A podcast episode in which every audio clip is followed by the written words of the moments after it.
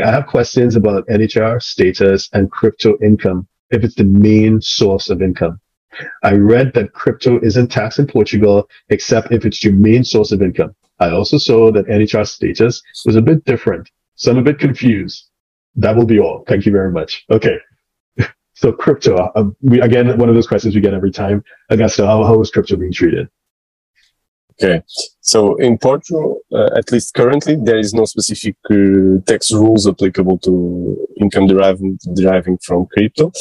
Uh, and based on that uh, lack of specific regulation, the understanding uh, um, also from the tax authorities is that uh, the income deriving from crypto would only be taxed in those cases where the activity is the main or a business activity developed by the taxpayer. Um, so, uh, uh, the, and this is very difficult to uh, uh to assess in practical terms. Um, be also because the definition of a business activity in this respect is not that that clear.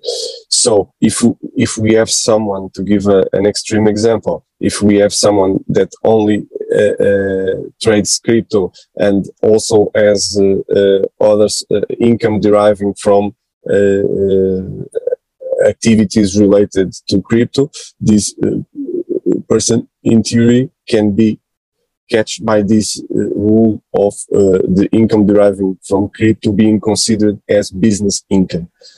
Uh, on the opposite side, someone that only had a transaction and decided to cash out those uh, in any gains would not be subject to taxation. These are the two extreme examples, but in the middle there is some gray areas.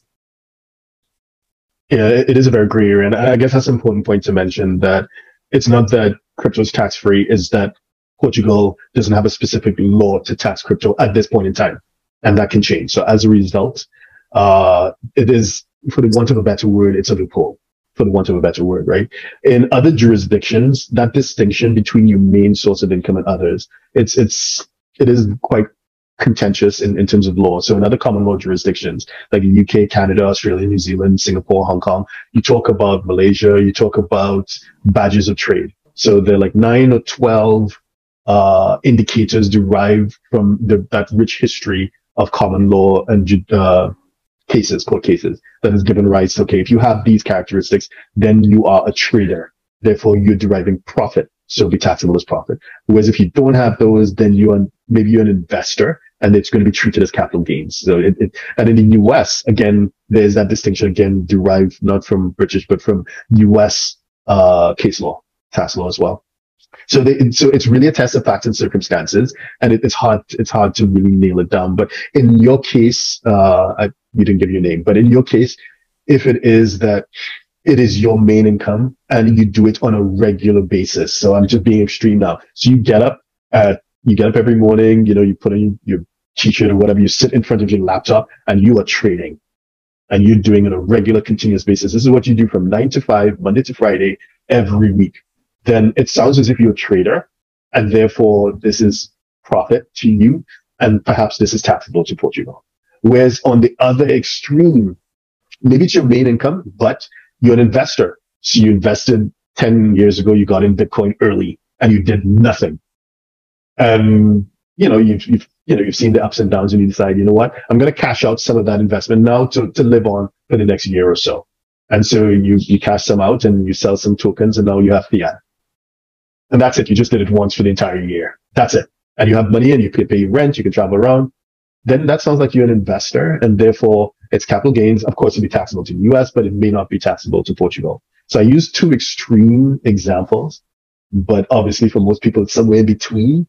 And if you want some guidance specific to your situation, then you probably need to reach out to Augusto directly, which, which you can just, uh, reach, just shoot me an email. You can get us on our website, if you do that tax, and I'll introduce you to Augusto or to the right member of his team that could really walk you through your unique circumstances and see how it will be treated from a Portugal tax point of view. But the US is going to be easy. It's tax no matter what you do, right?